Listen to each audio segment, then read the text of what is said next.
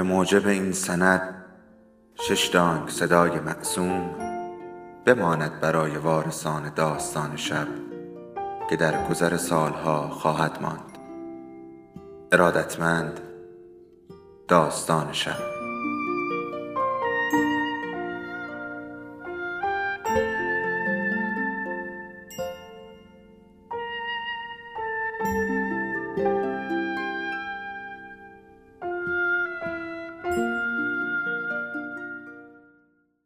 یکی بود یکی نبود.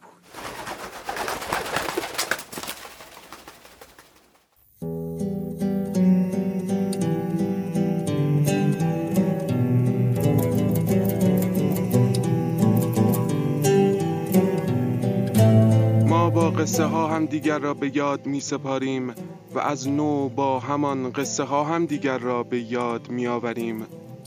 حالا یکی از ما قصهش را بلند می‌خواند تا به یادش آوریم. سلام. اینجا داستان شب است و این صدای شماست.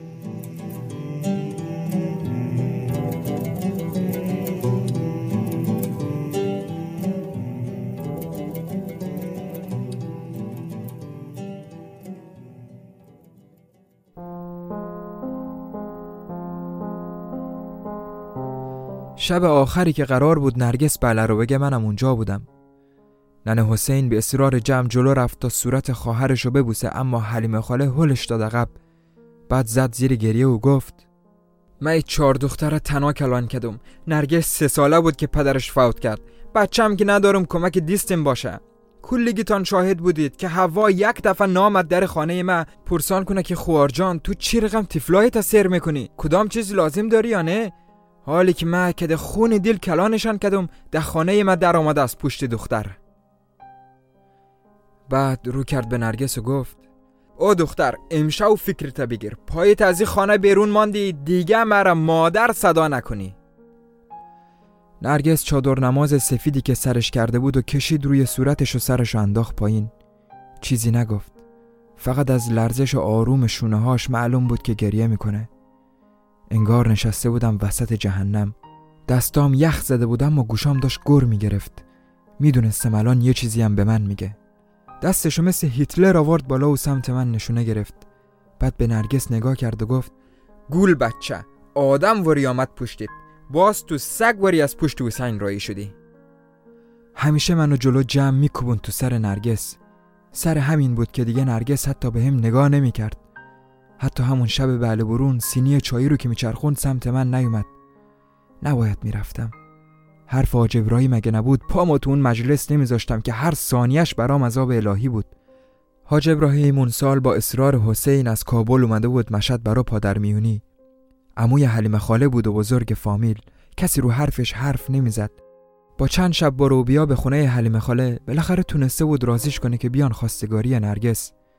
حسینم مادرش راضی کرده بود تا کوتاه بیاد. مشهد که اومد من بیکار بودم. هر روز با من بود. می بردمش حرم برا زیارت.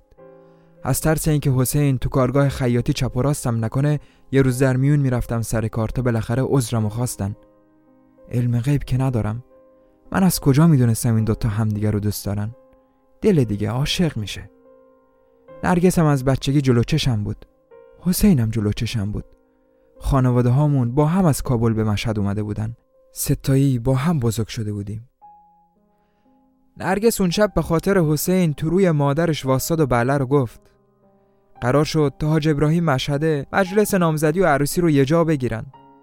برا عقدم رفتن محضر اما حلیم خاله نیومد. چند روز بعدم یه مراسم کوچیک خانوادگی گرفتن که بازم حلیم خاله نبود. منم شدم مجلس گرم کنه عروسی نرگس.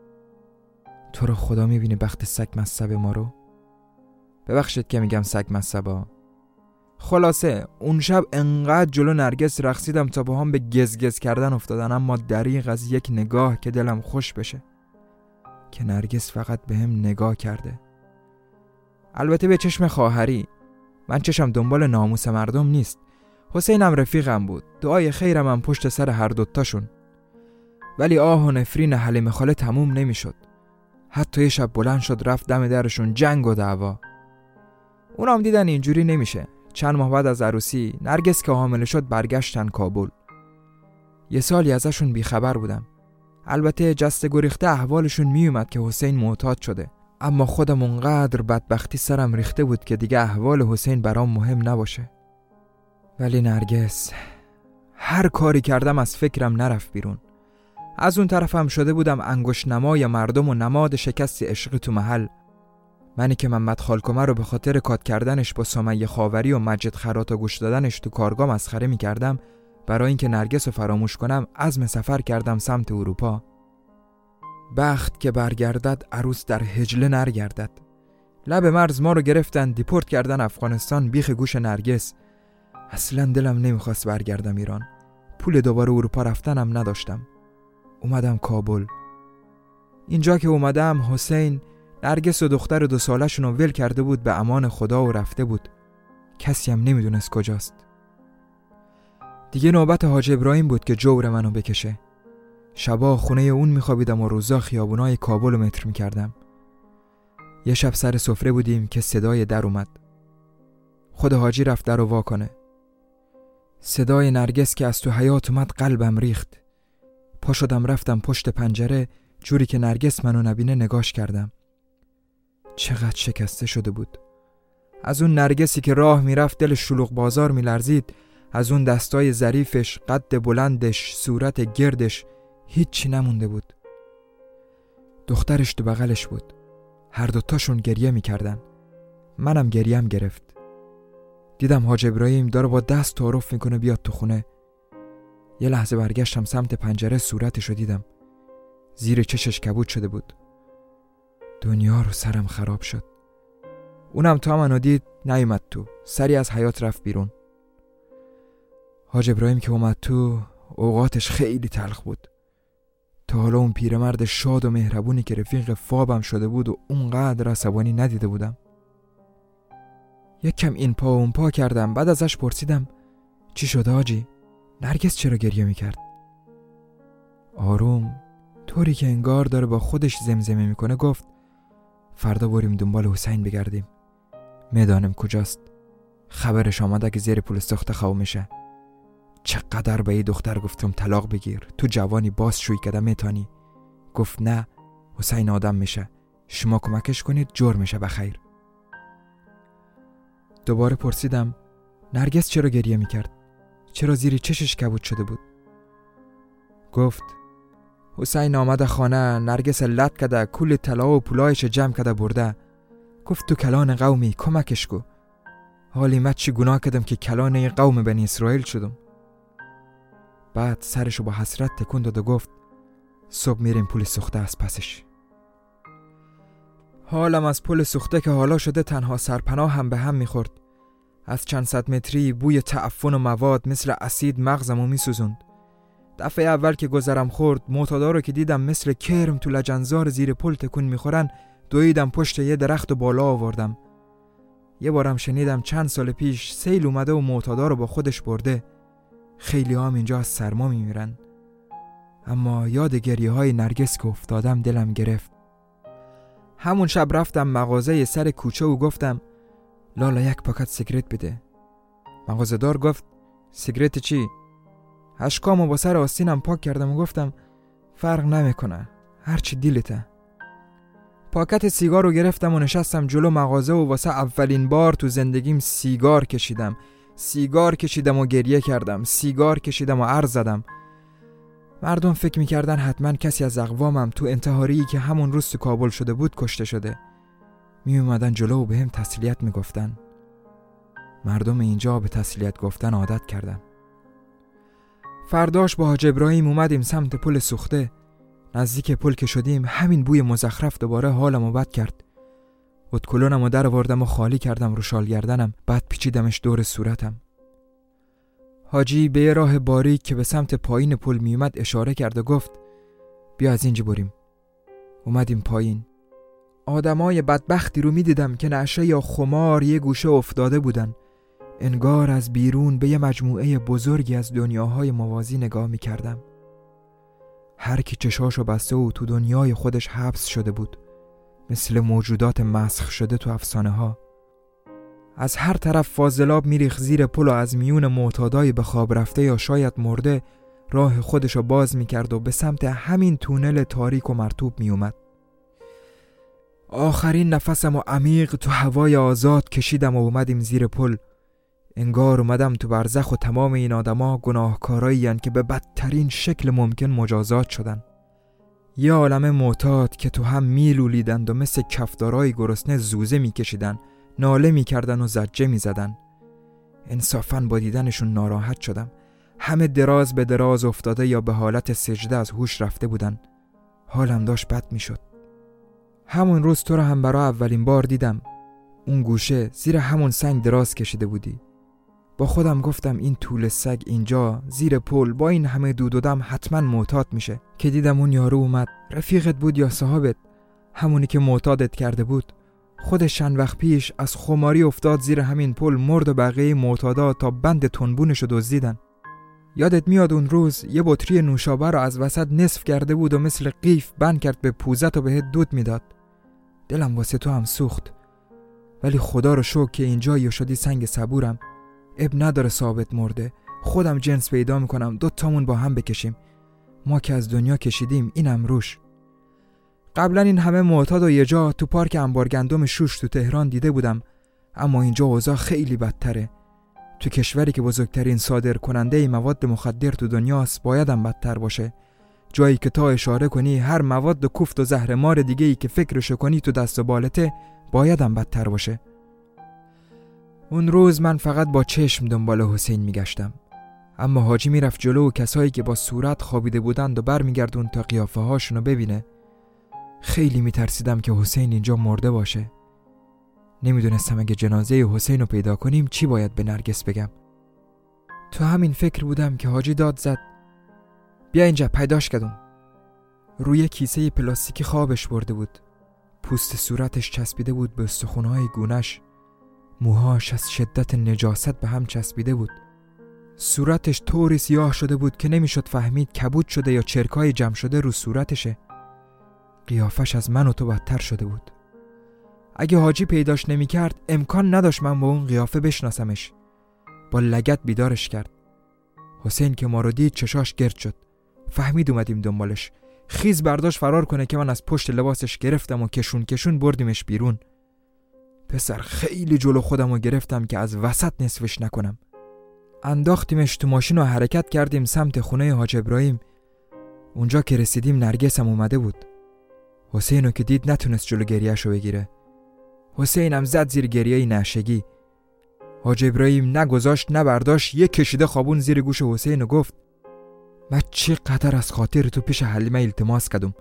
گفتم حسین خوب بچه است نرگس دوست داره. خوب زندگی برش می‌سازد. تو به شرفی تو زندگی برش ساختی. سیلکو؟ سیلکو که چطور لط کردی دختر غریبه؟ زیر چشمایشو ببین حرامی. آبروی مرا ده بسته قوم بردی تو خدا زده. صدای گریه حسین بلندتر شد و گفت کاکا به خدا باوش نبودم. به خدا نمیفهمیدم چی می‌کنم. اعلام می‌کنم. به خدا ترک می‌کنم. زندگی خود از نو می‌سازم. پس میرم پیش خودداد کربلایی ده خیاطی کار می‌کنم. حاج ابراهیم از شدت عصبانیت دندوناش رو هم فشار داد و گفت او تخم جین من چند دفعه تو رو ترک دادم. مگم حیوانتر شدی یا آدم نه؟ خوب و بگیر. ای دفعه اگه آدم نشدی خودم طلاق نرگس ازت می‌گیرم. انگار نرگس خیلی واسه حسین مهم بود که حاجی داشت اونجوری تهدیدش می‌کرد. حسین که صداش با حقیق گریه قطع می‌شد گفت نه کاکا به خدای دفعه ترک می‌کنم. فقط مرا پیسه تاکسی بدید که برم از وزیر اکبر خان طلاهای نرگس بیارم. باز میگم که به خیر بریم تداوی خانه. حاج ابراهیم ساده 500 افغانی پول تاکسیشو گذاشت کف دستشو گفت اگه یک ساعت دیگه همینجا نباشی خودم از پست آمده پیدا کده میکشمت حسین اشکاشو پاک کرد و ریز یه لبخند زد. بعد از خونه رفت بیرون. نرگس تمام مدت ساکت بود و بی صدا گریه می‌کرد. حاجی دستشو گذاشت روشونه نرگس و گفت گریه نکو جان کاکایش گریه نکو. منم یه گوشه واستاده بودم و با گریه های نرگس گریه می‌کردم. حسین رفت. چند ساعت گذشتم و نیومد. حاج ابراهیم گفت بریم دنبالش. نرگس چشاشو بست یه نفس عمیق کشید و گفت او دیگه نمیای کاکا از پسش نرو. بعد با چشمای خیس از خونه زد بیرون. نرگس همونجا برا همیشه از حسین نامید شد. چند وقت بعدم طلاق غیابی گرفت. نرگس تحتقاری حلیم خاله بود. خیلی دوستش داشت. کابل که اومد حلیم خالم دق کرد و رفت گوشه قبرستون کنار شوهرش خوابید.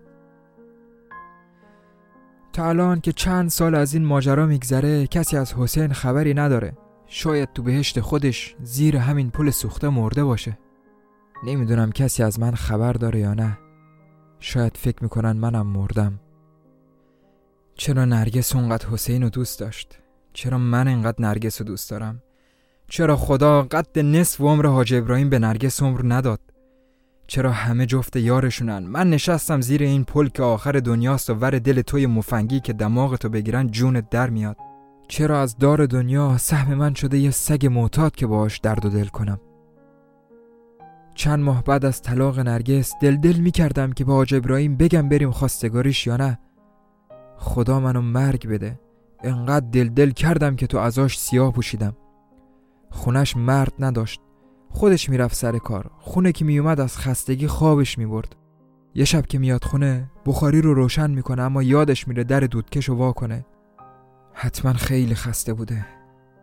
صبحش که بوی دود تا چهار تا خونه اون طرفتر رفته بود همسایه ها میریزن تو خونش و جنازه خودش و دخترش رو میارن بیرون.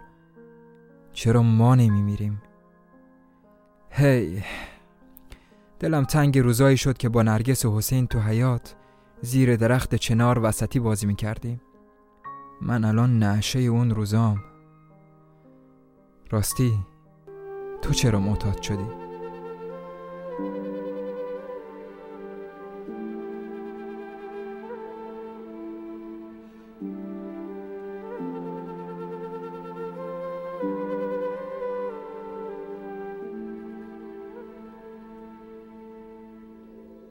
داستان شب بهانه است. برای با هم بودن دور هم نشستن شنیده شدن.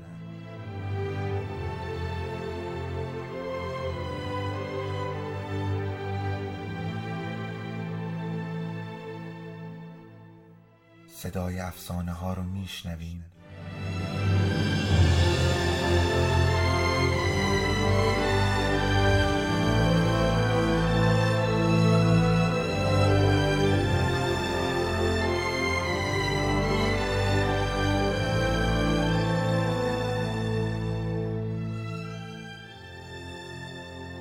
شبتون بخیر.